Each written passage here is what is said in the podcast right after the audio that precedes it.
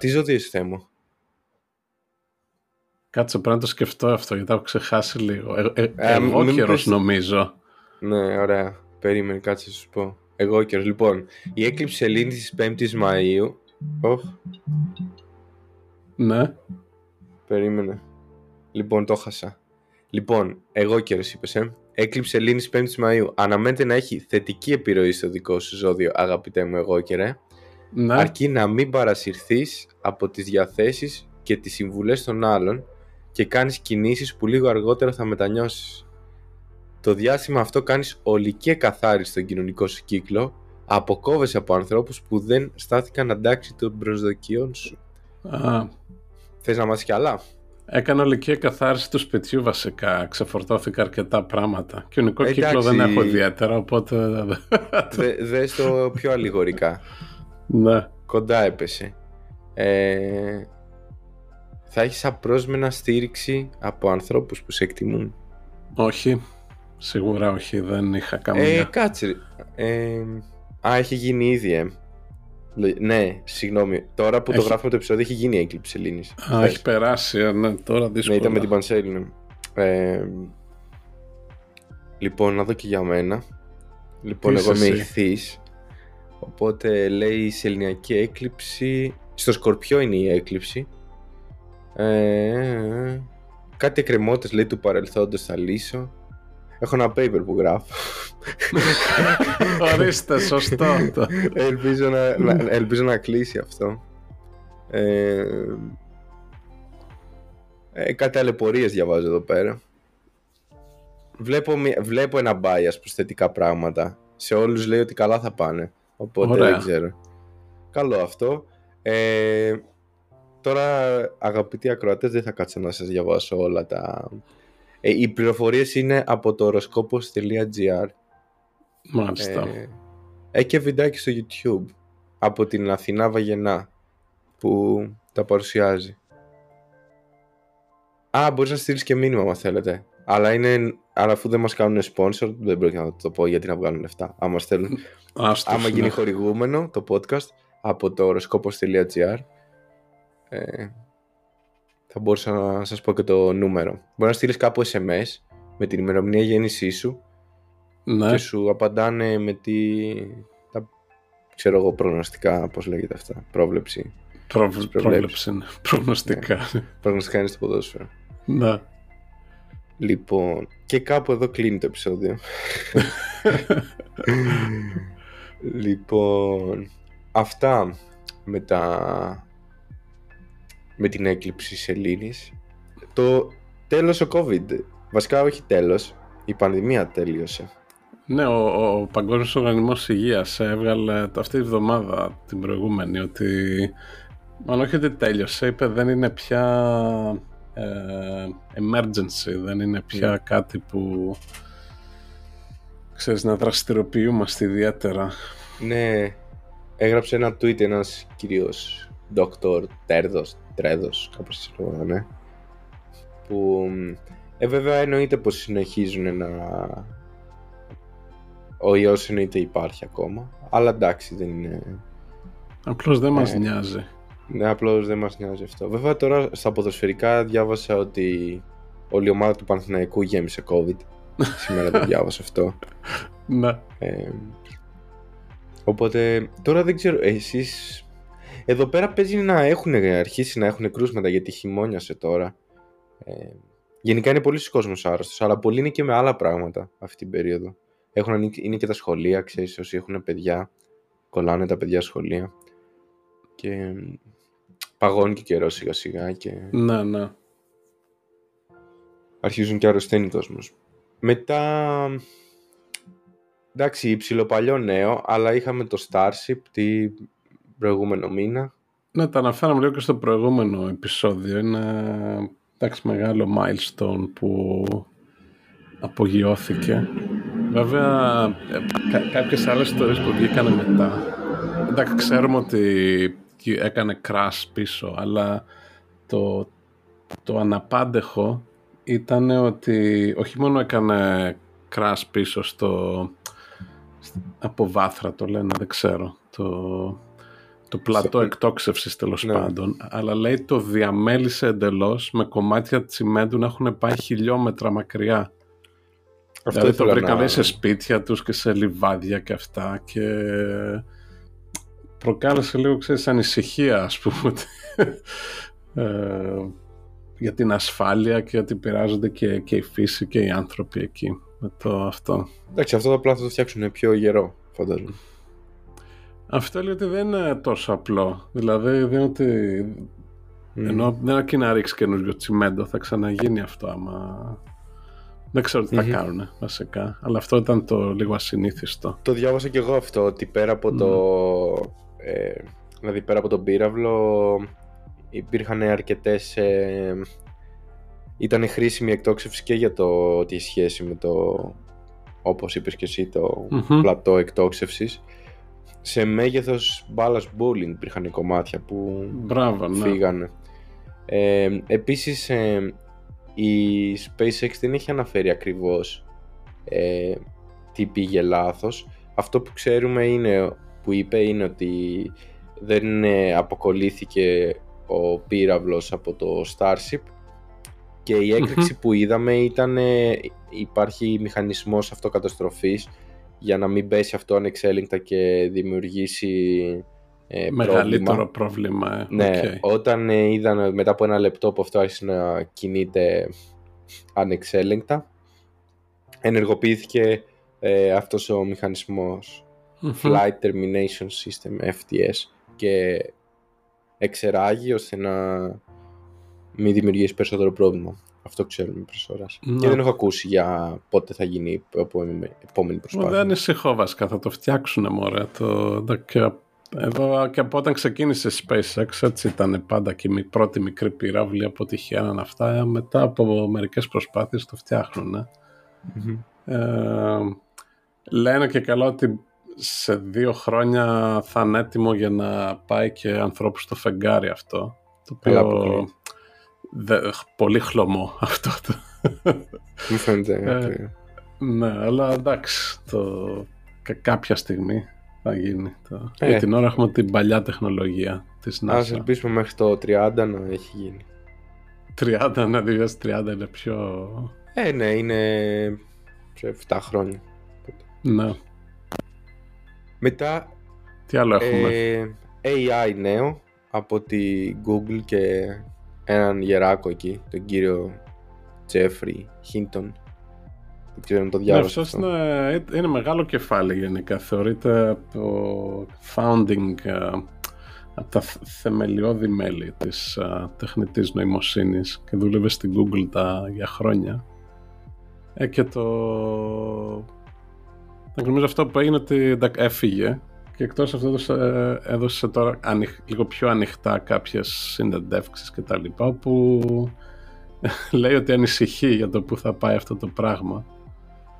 Ε, ναι, και όχι μόνο είναι, είναι, ε; Και λίγο πριν ε, και ο Elon Musk είχε ε, αναφερθεί σε αυτό. Βέβαια ο Elon Musk είναι και λίγο περίεργος τύπος, δηλαδή όπου υπάρχει hype θα πει τη γνώμη του. Είτε είναι η Ουκρανία, είτε είναι το AI, είτε είναι ο Φάουτσι.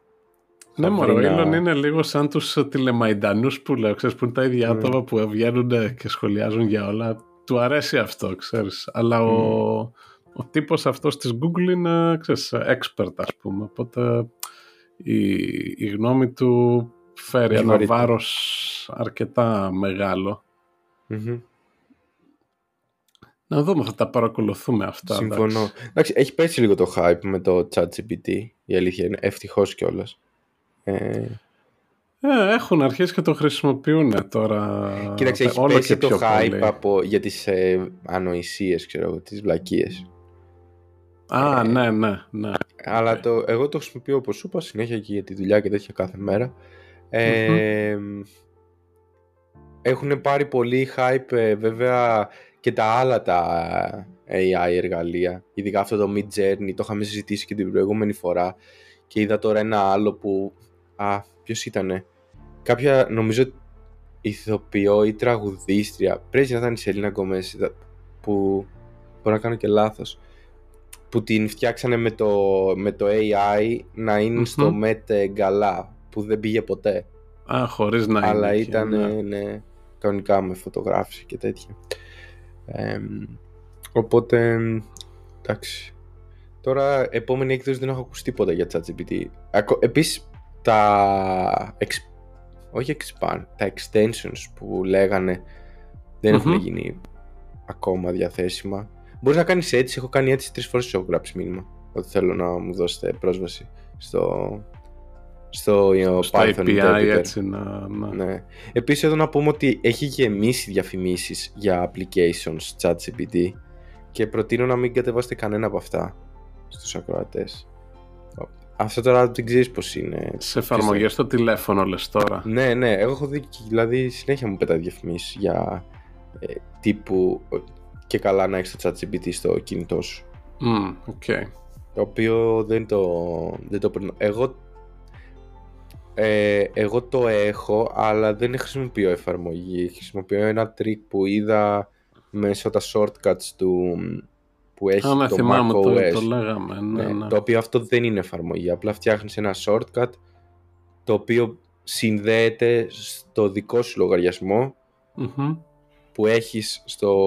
Οπότε είναι πρακτικά σαν να το χρησιμοποιείς στον δικό σου λογαριασμό αλλά να μην χρειάζεται να ανοίγεις π.χ. κάθε φορά το Google Chrome ή το Safari ή ναι, το ναι, Firefox. Αυτό. Δεν είναι εφαρμογή. Αλλά υπάρχουν πολλές εφαρμογές. Μα είχε ρωτήσει και ένα παιδί, μην κατεβάσετε.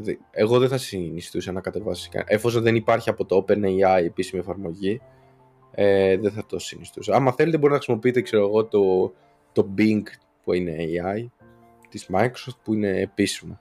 Τώρα τα δεδομένα σας έτσι κι αλλιώς πηγαίνουν σε εταιρείες, οπότε από εκεί πέρα είναι δικιά σας ευθύνη. Ναι. Αν θέλετε. Είδα, δεν ξέρω αν χρησιμοποιήσει αυτό το passkey. Pass ε, key της Google που θέλει να καταργήσει τα passwords.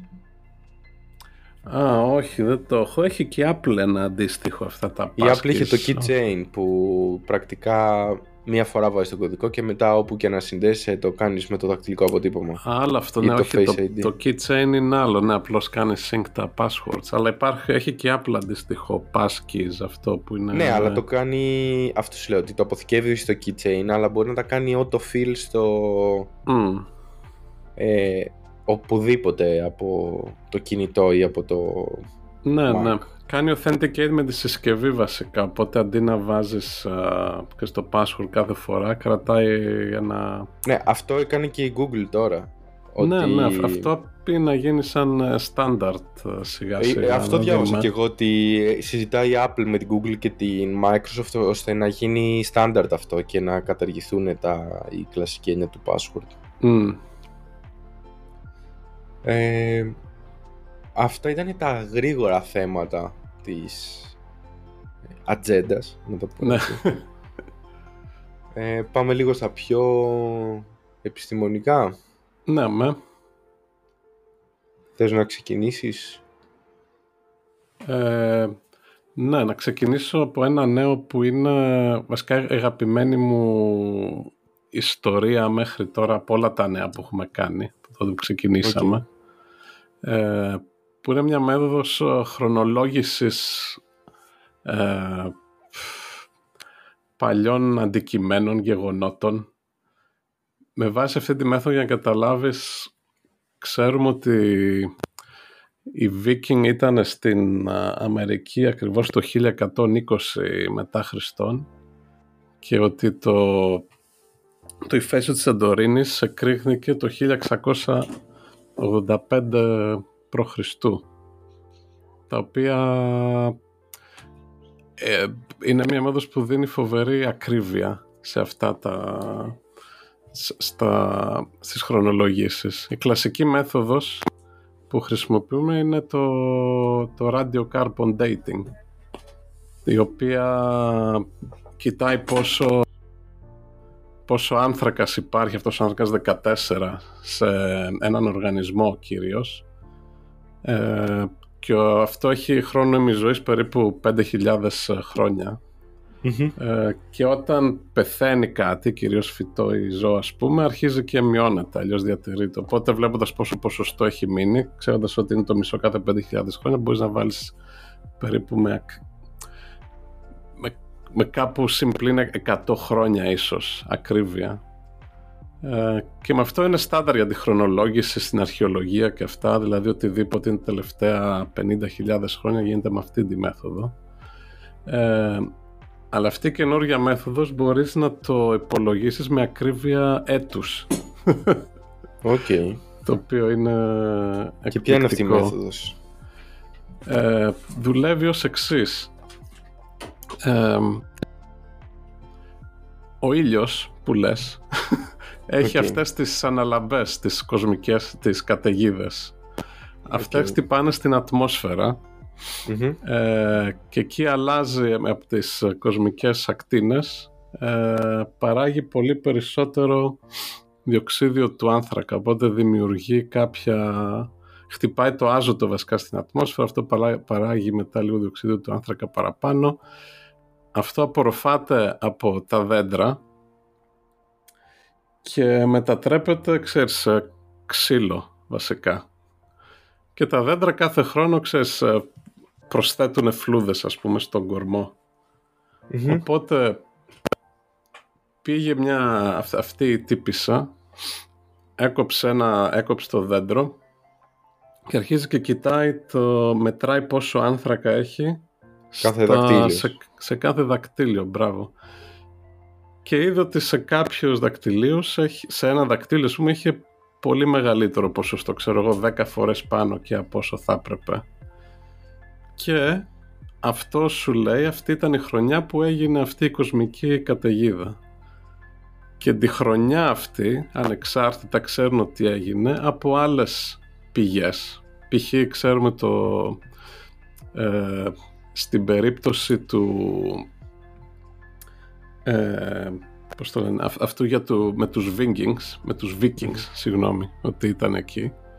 Ε, υπάρχουν ας πούμε αναφορές που λένε ότι υπήρχε στον ουρανό ξέρω εγώ, ένα, ένας, ένας κόκκινος σταυρός που το οποίο από τα βιβλία είναι ακριβώς το ξέρω εγώ, 774 ε, μετά Χριστόν Μμμ. ε, οπότε ανε, ανεξάρτητα από αυτό ξέρουν πότε έγινε ένα τέτοιο αστρονομικό φαινόμενο βλέπουν και στον κορμό την, ε, πότε έγινε αυτό το spike στον άνθρακα το οποίο συνδέεται με αυτό το αστρονομικό γεγονός και από εκεί και μετά μετράς δακτυλίους ε, όπου εκεί που κόπηκε το δέντρο ας πούμε Οπότε είδαν ότι ήταν, ξέρω εγώ, τόσες δεκάδες χρόνια μετά από αυτό το, το, το οποίο το κόψανε οι Viking στην προκειμένη περίπτωση και το χρησιμοποίησαν για να φτιάξουν ε, καλύβες.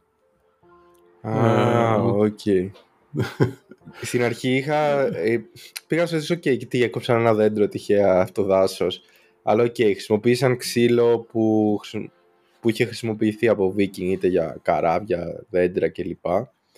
Μπράβο, και μπορούν ναι. να δουν μετά τους δακτυλίους ε, να καταλάβουν που- οκ, πολύ, ναι. πολύ Και μα- ενδιαφέρον, μα- πολύ έξυπνο. Και με αυτόν τον τρόπο, με παρόμοιο τρόπο έγινε με τη Σαντορίνη. Βρήκαν δηλαδή στρώματα και κατάφεραν να ναι, αλλά κάνουν στη ακριβώς Σαντορίνη- τη χρονολογία. εντάξει, αλλά στη Σαντορίνη σας μπορούσαν να το βρουν και από τα πετρώματα ξέρω εγώ, τι να σου πω. Δε, όχι, δεν υπήρχε τόση ακρίβεια. Δηλαδή, της Σαντορίνης ε, πριν από αυτό ήταν ε, στις εκατοντάδες χρόνια, ας πούμε, το, το εύρος. Ε, αλλά τώρα ξαφνικά μπορείς να το κάνεις με αυτή τη μέθοδο ξέρεις, με ακρίβεια ξέρεις, ενός έτους είναι, είναι φοβερό. Οκ. Απίστευτο. Ε, και αυτή η μέθοδος περιμένουν ότι ξέρεις, θα χρησιμοποιείται όλο και περισσότερο. Ε, Μμμ. Ε, υπάρχει, εκεί- ε, διαβάζοντας αυτή την ιστορία βρήκα και ένα φοβερό όνομα για επάγγελμα δένδροχρονολόγος Οκ. και θα μπορούσε να γίνει dendrochronologist. Ναι, Κατευθείαν. ναι. Και στα αγγλικά. Ε, Μιγιάκη λέγεται η τύπισσα που το 'βγαλε αυτό Οκ. και αυτά τώρα έχουν πάρει το όνομά της λέγονται γεγονότα Μιγιάκι όταν παρατηρούν τέτοια σε, ε, σε δέντρα. Μάλιστα. Ε, οκ. Okay. Ναι. Ωραία, πολύ ενδιαφέρον. Οπό, κοίταξε, μια και είπες και εσύ για τον ήλιο και είπες για άστρα, θα πάω κι εγώ σε κάτι αντίστοιχο. Κάτι που έχει γίνει ψιλο viral αυτές τις μέρες. Λοιπόν, το διαβάσαμε και σε ελληνικά μέσα το είδα και σε ξένα ότι ναι. είναι ένα paper στο Nature που ε, επιστήμονες παρατη... θα το πω έτσι γλαφυρά αυτό που διαβάσαμε είναι ότι επιστήμονες παρατήρησαν για πρώτη φορά ε, ένα άστρο να καταπίνει έναν ε, πλανήτη του Α, ναι, ε, αυτό ήταν ε, σούπερ. Ε, ανακοινώθηκε και όλα στη 4 Μαΐου, έτσι, την Star Wars μέρα. Mm-hmm. May the 4th. λοιπόν, τώρα το κοίταξα λίγο, λίγο αυτό για να καταλάβω ακριβώς τι έκαναν κλπ. Τώρα, το πώς λειτουργεί αυτό είναι, ίσως, ίσως ο κόσμος που μας ακούει γνωρίζει ότι και στην περίπτωση του δικού μας του ήλιου, κάποια στιγμή σε 4-5 δισεκατομμύρια χρόνια από τώρα, θα μεγαλώσει και θα μας καταπιεί. ναι, από αστέρι κύριας ακολουθίας θα γίνει ερυθρός γίγαντας και θα αρχίσει να φουσκώνει, να φουσκώνει, να φουσκώνει. Ε, και θα φτάσει η ακτίνα του πιο μακριά από την τροχιά της γης. Άρα πρακτικά ο Ερμής, η Αφροδίτη και η γη θα, θα τους καταπιεί, θα είναι μέσα από, το, από την ακτίνα. Θα φτάσει ίσως σχεδόν μέχρι τον, ε, τον Άρη. Έτσι Ίσως, λένε, ναι. Ναι, θα, ζεστα, θα ζεσταθεί και ο Άρης όσο αρχίζει να γίνεται αυτό. Οπότε μπορεί να μετακινηθούμε και να πάμε στον, στον Άρη μέχρι τότε. Ε, αν υπάρχουν μετά από 5 δισεκατομμύρια Λοιπόν, τώρα αυτό πώς γίνεται. Γενικά το είχαμε συζητήσει λίγο στο επεισόδιο για τα χημικά στοιχεία που είχα πει ότι στο κέντρο ενός άστρου αυτό που γίνεται είναι ότι το υδρογόνο γίνεται ήλιο και αυτή η διαδικασία παράγει ενέργεια. Όταν αυτό το πράγμα τελειώνει στην πραγματικότητα ε, υπάρχει, υδρογόνο υπάρχει μετά λίγο πιο έξω στο άστρο. αυτό που συμβαίνει είναι υπάρχει ένα κέλυφος ε, γύρω από τον πυρήνα που συνεχίζει εκεί πέρα να γίνεται αυτή η πυρηνοσύνθεση, η διαδικασία και κατά τη διάρκεια αυτής της διαδικασίας, ε, λόγω της ενέργειας που ε, δημιουργείται, τα σπρώχνει, ας το πούμε, τα εξωτερικά στρώματα του αστεριού και αυτό αρχίζει και φουσκώνει. Ωραία.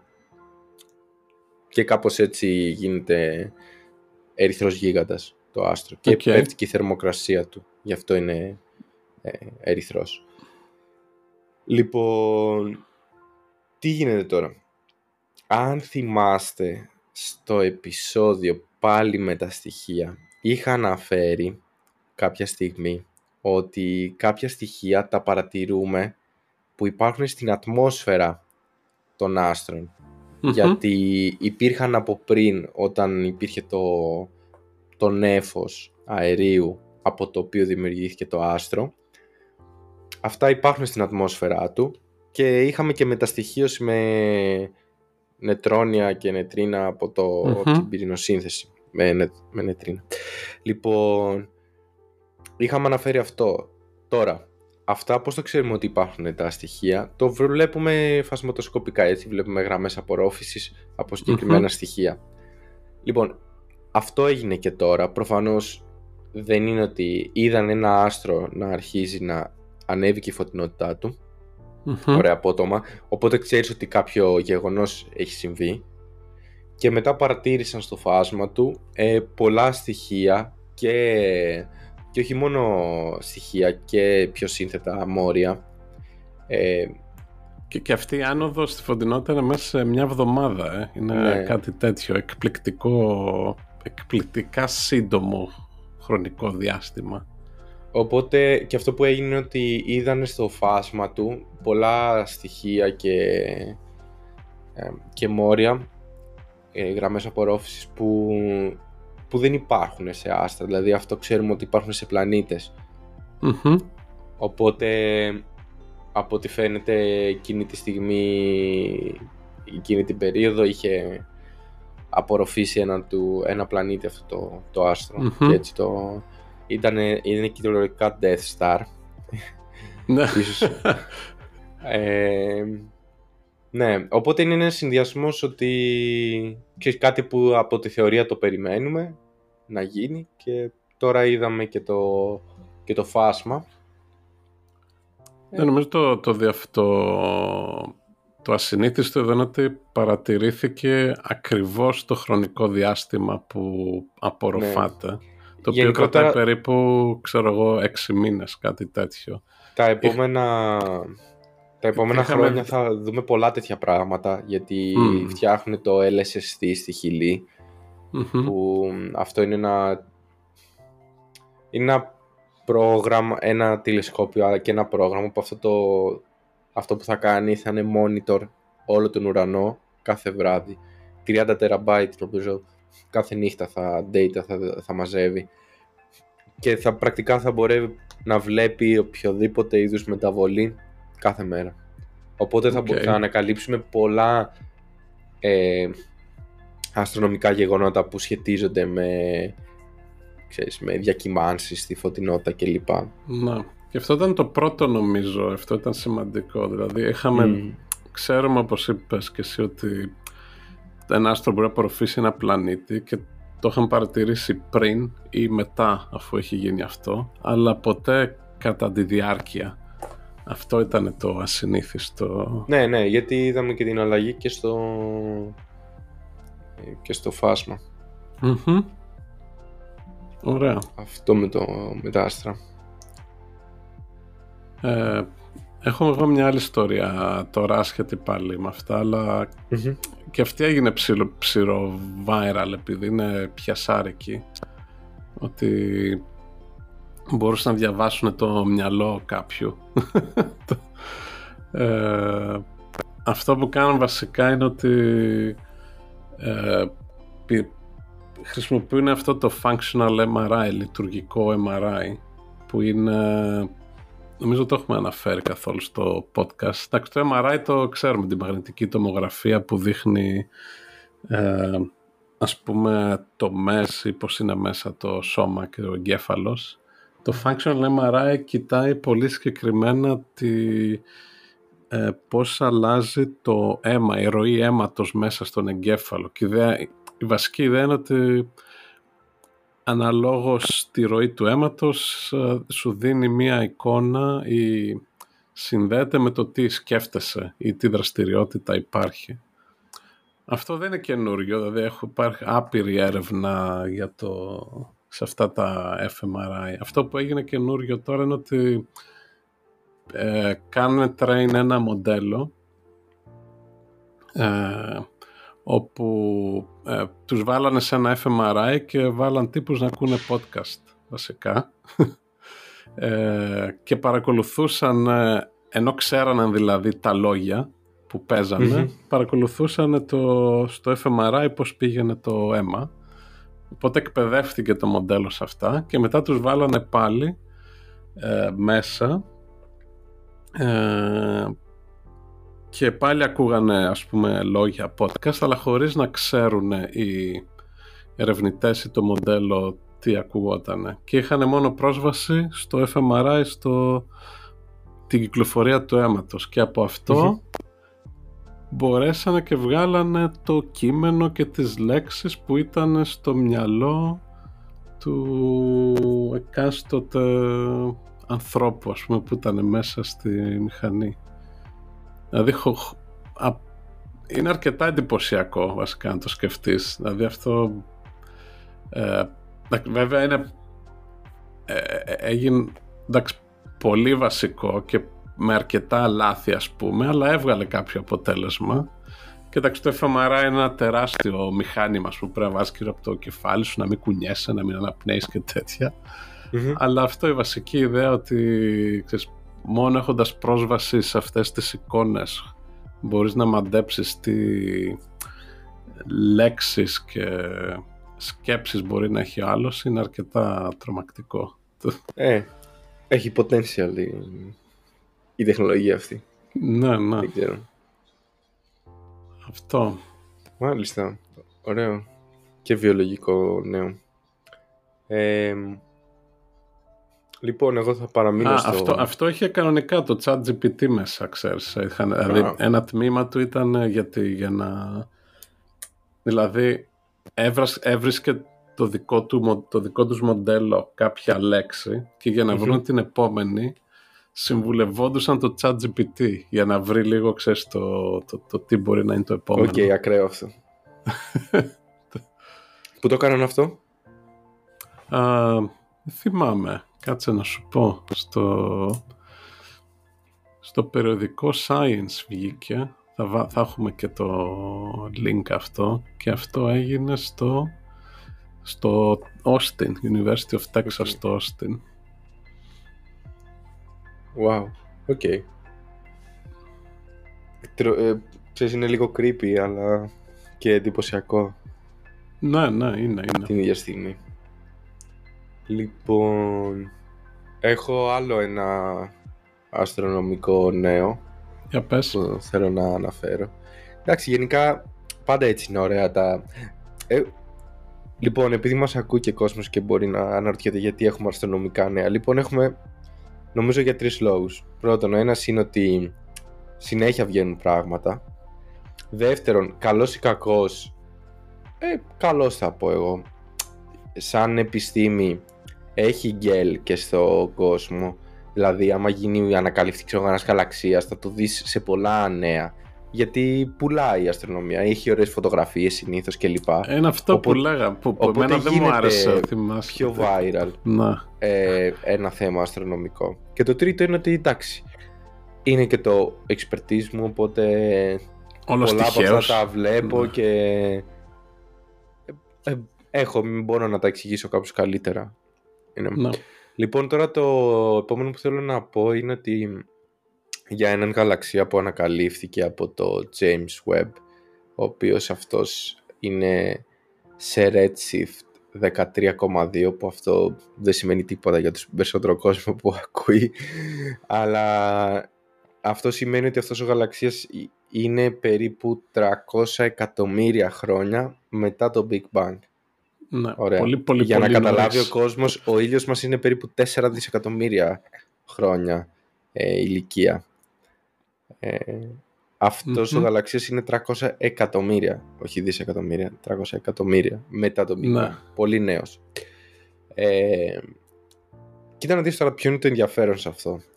Ε, γενικότερα ένα από τα βασικά project του James Webb είναι αυτό το, το JADE, το πρόγραμμα JADE που σημαίνει, κάτσε να σου πω, ε, James JWST, Advanced Μμμ. Deep Extragalactic Survey.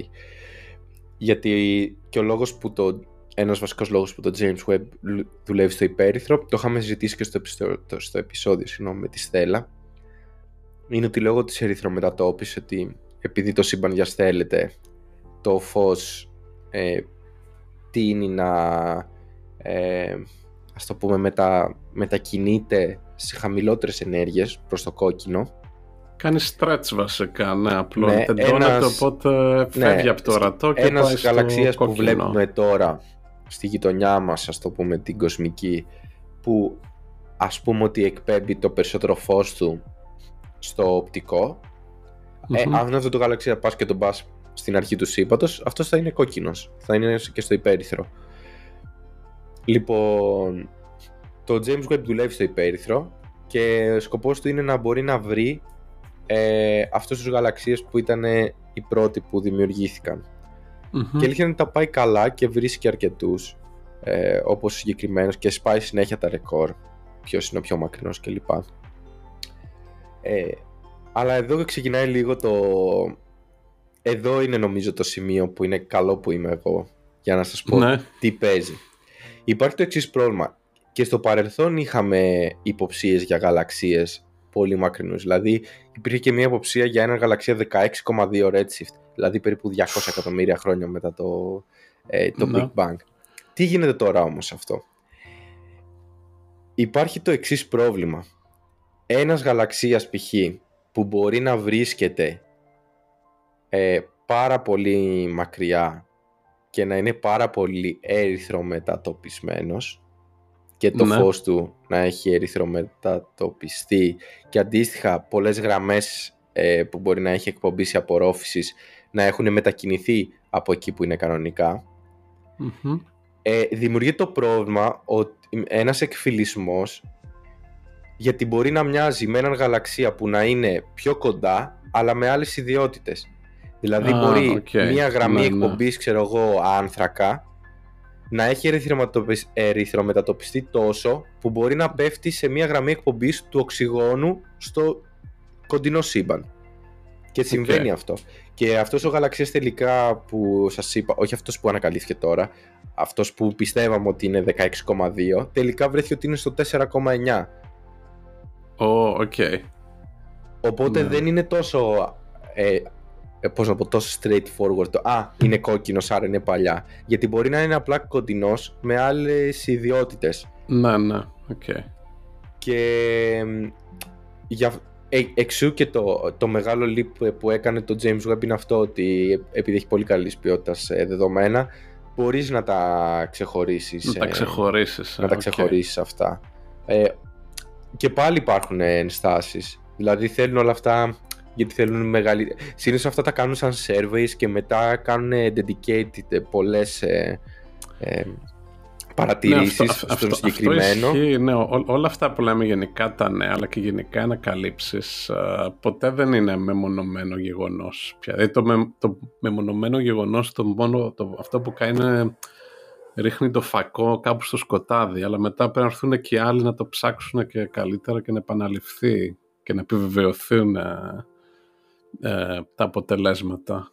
Ναι, για να φανταστείς αυτό το παράδειγμα που είπα πριν, είχε βγει ένα paper πριν κάνα χρόνο για ότι α, ανακαλύψαμε ε, αυτό το γαλαξία στο 200 εκατομμύρια μετά το Big Bang, 250 κάτι τέτοιο. Μμμ. Και βγήκε ένα paper μετά, μετά από 6 μήνες και λέει όπα λάθος, αυτός ο γαλαξίας τελικά είναι ε, ένας γαλαξίας που είναι στο 4,9 και όχι στο 16, κάτι.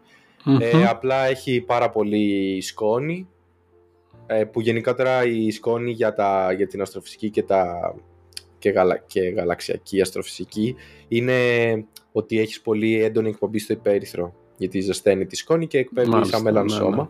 οπότε αν έχεις πολύ σκόνη είναι πολύ κόκκινος και δεν σημαίνει ότι είναι πάρα πολύ μακριά απλά εκπέμπει πάρα πολύ στο υπέρυθρο ε, οπότε Μμμ. συμβαίνει αυτό και γενικά δεν είναι τόσο απλό να ούτε να υπολογίσεις και την ηλικία και ειδικά Μμμ. τη μάζα. Είναι πολύ δύσκολο αυτό το πώς υπολογίζεις τη μάζα ε, ενός γαλαξία τόσο μακριά.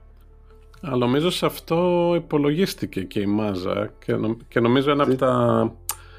Το ασυνήθιστο ήταν ότι ήταν αρκετά μαζικός μεγάλος.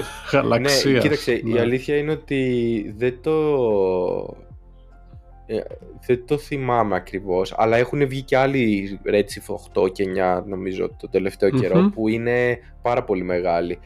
Ε, ασυνήθιστα Αυτό είναι ότι είναι μεγάλοι. και αρκετά μεγάλοι και νέοι και μεγάλοι. Γιατί νέοι και Ναι. μικροί, ας πούμε, θα μπορούσε να πει: Οκ, είναι οκ, αλλά το ότι είναι νέοι άμα και δεις, μεγάλοι. ε, άμα δεις παρουσίαση κάποιου που κάνει αυτό λέγεται high redshift ε, galaxies ας το πούμε το discipline αυτό που Οκ. κάνουν τέτοια πράγματα και quasars ε, πάντα σου, δείχνουν, ένα- σου, σου έχουν πάντα ένα γράφημα στο introduction το οποίο είναι στη μια μεριά το Big Bang στην άλλη μεριά είναι το τώρα και σου λένε διάμεσα διάφορα πράγματα και πάνε και σου Μμμ. βάζουν που περίπου είναι ο γαλαξίας που θα συζητήσουν εκείνη την Α, μέρα χρονολογικά. και ναι. προσπαθούν πάντα να υπάρχει αυτό το κενό το πως δεν έχεις τίποτα και μέσα σε 200 εκατομμύρια χρόνια φτιάχνεις ένα γαλαξία 10 φορές μεγαλύτερο από το δικό μας Μπράβο.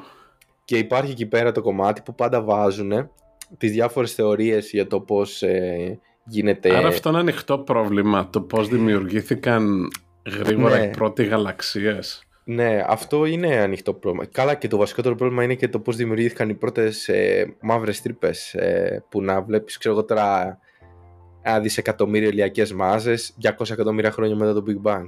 ναι. Πότε πρόλαβε. Είναι Οπότε υπάρχουν εκεί κοσμολογ- πέρα. Κοσμολογική αρχαιολογία το λέω αυτό. Ε, υπο- Κοίταξε, Galactic Archaeology υπάρχει σαν ε, Α, ε, ναι, όρος. οκ. Ναι. Ε, ξέρω δηλαδή και στο δικό μου το πανεπιστήμιο υπάρχουν άτομα που ασχολούνται με αυτό. Τώρα, ναι, κοσμική δεν το έχω ακούσει, αλλά γενικά είναι ανοιχτό θέμα αυτό. Και είναι επίσης ε, tricky, γιατί ό,τι ξέρουμε είναι από... Αχ, πώς να το πω τώρα στα ελληνικά αυτό. Από hydrodynamic simulations που κάνουν. Βάζουν δηλαδή particles που κάθε particle Εξομοιώσεις υδροδυναμικής. Ναι, πρακτικά τι κάνεις. Φτιάχνεις τον υπολογιστή particles που κάθε particle μπορεί να είναι, ξέρω εγώ, χίλιες μάζες ηλίου. Mm-hmm. Το αφήνεις να τρέχει, ξέρω εγώ, για 100 εκατομμύρια χρόνια και βλέπεις ότι αυτά κάνουν cluster και δημιουργούν supermassive black holes. Ε, αλλά έχουν αρκετά καλή θεωρία αυτά, δηλαδή δεν είναι τελείως... Ε, και τωρα με super computers γίνονται, μπορείς να δεις τα filaments που δημιουργούνται ε, σε κοσμολογική κλίμακα. Αυτά, αυτά φτιάχνουν simulation box που μπορεί να έχουν ε, κάθε πλευρά.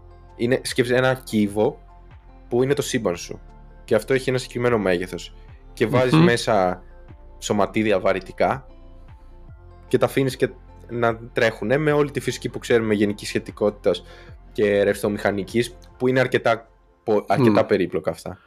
Ε, και τα αφήνεις και βλέπεις ότι αυτά δημιουργούν σχηματισμούς που ψιλοπαρατηρούμε. Αυτό τα έχω Αλλά... δει νομίζω και βιντεάκια που ξεκινάει από μία ναι, ναι, ναι, μάζα έτσι ε, σαν σφαίρα και καταλήγει σε filaments αυτά έτσι σε Ναι, αλλά δεν έχεις... Αλλά το θέμα σου είναι ότι δεν έχεις, δεν έχεις ακόμα μηχανισμό μάλλον δεν έχεις παρατηρήσει ακόμα με ποιο τρόπο μπορείς να δημιουργήσεις, ξέρω εγώ, αυτά τα αρχικά. Ε, όταν λέω σωματίδια, σκεφτείτε τώρα είναι λίγο περίπλοκα αυτά, έχει φύγει το επεισόδιο. Όχι σωματίδια με την έννοια όπως είναι το ηλεκτρόνιο και το πρωτόνιο. Είναι σωματίδια σε ένα simulation, δηλαδή είναι ένα αντικείμενο το οποίο έχει συγκεκριμένες ιδιότητες, δηλαδή χίλιες μάζες ηλιακέ. Ναι, είναι αλλά, κάτι ισοδύναμο. Περιγράφει ένα τμήμα του σύμπαντος. Που να ναι, έχουμε ναι. παρατηρήσει με χίλιες ηλιακές μάζες αυτή τη στιγμή. Άρα από μόνο okay. το αυτό πάει ad hoc. Αλλά υπάρχουν okay. θεωρίες που λένε ότι όταν έχεις μόνο υδρογόνο, μπορείς να έχεις αστέρια με χίλιες ηλιακές μάζες. Το επιτρέπει η, η, φυσική. Μάλιστα. Οπότε. Και έχεις και μετά κάποιες άλλες θεωρίες για collapse, ότι κατευθείαν μπορείς να φτιάξεις ε, σκεφτείτε ότι όταν ένα αστέρι γεννιέται, πρακτικά τι γίνεται. Έχει αέριο και αυτό αρχίζει και συγκεντρώνεται και συγκεντρώνεται και περισσότερο αέριο συγκεντρώνεται και συγκεντρώνεται και κάποια στιγμή αυτό ενεργοποιεί πυρηνική σύνδεξη και επειδή έχεις ακτινοβολία ισορροπεί. Αυτό γίνεται. Ωραία, αν έχεις ένα πάρα πολύ μεγάλο αέριο στο πρώιμο σύμπαν, ε, υπάρχει περίπτωση αυτό όπως αρχίζει και συγκεντρώνεται να κάνει collapse κατευθείαν σε μαύρη τρύπα και να μην δημιουργηθεί ποτέ το άστρο. Αλλά αυτά είναι όλα θεωρητικά. Οπότε είναι ένας μηχανισμός που θεωρούμε ότι μπορεί να... Ε, να, να εξηγεί το πώς γίνανε Επίσης υπάρχει το expansion, έτσι, το σύμπαν ήταν πιο μικρό τότε. Πολλά πράγματα ήταν πιο κοντα Αυτό παίζει και αυτό το ρόλο του, έτσι. Το... Ναι. Το δύσκολο σε αυτά είναι ότι δεν υπάρχει άμεση παρατήρηση, δηλαδή mm. επαφίεσαι σε τώρα κάτι που είχε γίνει πριν, σε σήματα που βρίσκεις τώρα από κάτι που είχε γίνει... Υπάρχει ένας δορυφόρος τη ΣΥΖΑ που θα εκτοξευθεί νομίζω αυτή τη χρονιά ή το 24 είναι το Euclid από τον mm Ευκλήδη πήρε το όνομά του ο οποίος ήταν ο πατέρας γεωμετρίας και ο σκοπός του θα είναι να μετρήσει τη γεωμετρία στο, στο σύμπαν. Okay. το οποίο για όσους ξέρουν δεν είναι κάτι straightforward το τι ναι. γεωμετρία έχει το σύμπαν. Οπότε και αυτό θέλει να δώσει απαντήσεις σε πολλά τέτοια κοσμολογικά. Ωραία. Αυτά με την ε, Εντάξει, έκανα μια παρένθεση. Απλά ήθελα να πω ότι πολλά από αυτά που διαβάζει ο κόσμος δεν είναι, ε, δεν είναι τόσο απλά τέτοιο. Καλά είναι. Δηλαδή, ok, okay, προφανώς θα το διαβάσεις απλά, αλλά δεν είναι τόσο εύκολο και προφανές να... Ε, Μερικές φορές τα... όταν τα απλοποιούμε και τα, για το public outreach, λίγο χάνει τη σημασία του ότι, ότι α, δεν κάνετε και τίποτα, ξέρω, αφού το διάβασα και εγώ και το κατάλαβα, π.χ. Δεν είναι ε, τόσο... Το καθένα από αυτά που αναφέρουμε εδώ έχει από πίσω πολλά ανθρωποχρόνια δουλειά, yeah. Ναι. Δηλαδή ομάδες ολόκληρες που δουλεύουν για χρόνια. Για... Ξέρω εγώ αυτό που αναφέραμε για το, ε, για το άστρο που κατάπιε το πλανήτη. Δηλαδή ήταν ε, για χρόνια και από τρία τηλεσκόπια διαφορετικά. δηλαδή το πρώτα στο οπτικό, μετά πήραν δεδομένα από το στο το Palomar που ήταν σε υπέρυθρο και μετά πήγαν και στο Neo Wise που είναι αεροσκάφος για υπέρυθρες για να τα επιβεβαιώσουν όλα αυτά και όλα αυτά να τα βάλεις μαζί να... Πολύ, πολύ δουλειά. Mm-hmm. Χαμός γίνεται. Αυτά. Και κλείνουμε okay. το με τα νέα. Οπότε τα λέμε στο, στο επόμενο κανονικό επεισόδιο. Έγινε. Γεια χαρά. Γεια.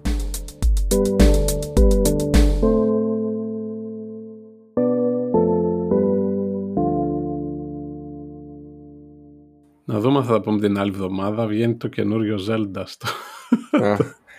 τώρα. Είναι, είναι η πρώτη φορά, έχω παίξει όλα τα παιχνίδια Zelda που έχουν βγει και τα 16 ξέρω εγώ. Από εποχές Nintendo, Α, οτιδήποτε. Αλλά ποτέ την ώρα που βγήκανε. Δηλαδή, το... δηλαδή πάντα τα έπαιζα μετά ας πούμε. Δεν θα πρέπει να βγάλει καινούρια κονσόλα η Nintendo. Αυτό είναι χρέπη αυτό το Switch. Θα έπρεπε. Ήταν προϊστορικό πριν 6 χρόνια που βγήκε είναι, και είναι, τώρα είναι. Το λέω με την καλή μου την καρδιά επειδή το έχω χρησιμοποιήσει. Δεν έχω εγώ, αλλά τέλος πάντων έχει ανιψιά μου Nintendo Switch και παίζουμε εκεί πέρα. Μιλάμε, δεν βάζεις αυτό το Animal Crossing και κάνει τρία λεπτά να φορτώσει. Το κινητό, δηλαδή το ναι, κινητό είναι ναι, είναι... καλύτερο. Πολύ κακό hardware. Πολύ κακό. Ναι. Είναι το πάντα έτσι ήταν. Πέντε χρόνια πίσω από όλους τους. Δηλαδή.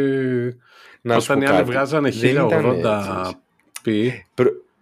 Ok, okay, πες. Θα σου ναι, πω Τέλος του 2000 η Nintendo έβγαζε το Wii που ήταν 480 και το, όταν οι άλλοι βγάζανε το, τα 4K το 16 και το 17 τώρα είναι, έβγαλε το Switch. Κοίταξε να δεις. το Switch ειδικά αυτό με την OLED οθόνη handheld 720p μια χαρά είναι εγώ πιστεύω ότι το μεγάλο leap στις καινούριες τεχνολογίες είναι τα loading time και όλα αυτά. Δεν είναι τόσο η ανάλυση.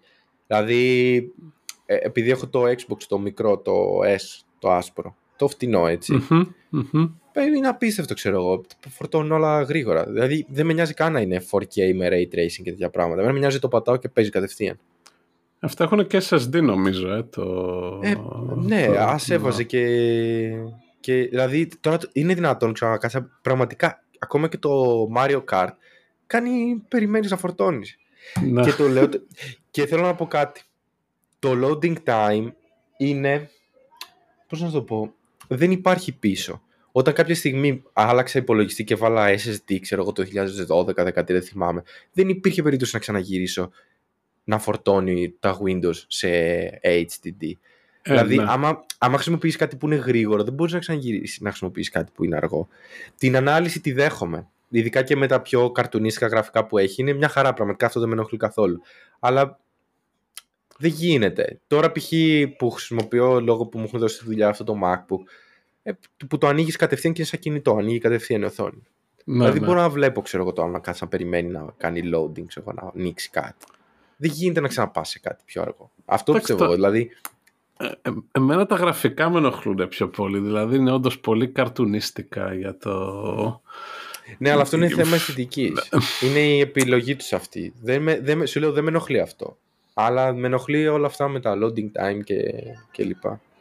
Εντάξει, το loading time δεν με πειράζει τόσο. Εντάξει, είναι λίγο πιο αργό, αλλά πες. Εντάξει, αλλά τα γραφικά μου είναι εντάξει, πολύ πίσω τώρα σε σχέση Καλά, με είναι, τα, ναι, είναι... τα μοντέρνα παιχνίδια η κονσόλα από θέμα hardware είναι κακιά. Τέλος. Ναι. Είναι καταπληκτική κονσόλα. Φαίνεται ότι έχει πουλήσει ξέρω, α, α, 100 εκατομμύρια πόσα έχει πουλήσει η Nintendo Switch. Προφανώς δεν το αμφίζητο αυτό και καλά παιχνίδια έχει. Και είναι. Άστος, μην το πω πόσο φραγκοφωνιάδες είναι, δεν ρίχνουν ούτε ευρώ έκπτωση τίποτα. Ναι. Αλλά ε, εγώ θα περίμενα τουλάχιστον να βγάζαν, βγάλαν τώρα το OLED Switch και το έχουν βγάλει ας πούμε καινούργιες εκδόσεις ούτε ένα MHz πιο γρήγορος επεξεργαστής ας πούμε ναι, λίγο δεν, παραπάνω ούτε... frame rate κάτι να κολλάει λιγότερο όχι ναι. αλλά από την άλλη τα παιχνίδια τους τα σωστά ξέρω, όπως αυτό το Zelda ε, είναι fully optimized για το hardware αυτό Δηλαδή, όλο αυτό το Zelda Open World, ξέρω εγώ, τεράστιο παιχνίδι 200 ώρες, είναι, ξέρω εγώ, 16 γίγα. Το... Ναι. Ενώ αντίστοιχα Εντάξει, παιχνίδια... τα textures πιάνουν πολύ χώρο σε αυτά, οπότε είναι, είναι κακά τα textures σε αυτά τα στις Αντίστοιχα τα παιχνίδια. AAA παιχνίδια μπορεί να είναι 60-80 γίγα. Ναι, και, και παραπάνω. Αν έβγαινε mm. το, το Zelda με γραφικά τύπου ε, δεν ξέρω τι να σου πω, πες ένα Horizon π.χ. κάτι τέτοιο, θα ήταν 150 γίγα. Έχουν βγάλει τέτοια ports, ξέρεις, που το τρέχουν το ROM σε μηχάνημα κανονικά. Δηλαδή μπορείς να βρεις 8K 60 frame per second και φαίνεται super. Okay. Το... Ναι, υπάρχουν emulators και για Ανεπίσημα είναι αυτό βέβαια, ναι. αλλά φαίνεται πολύ καλά.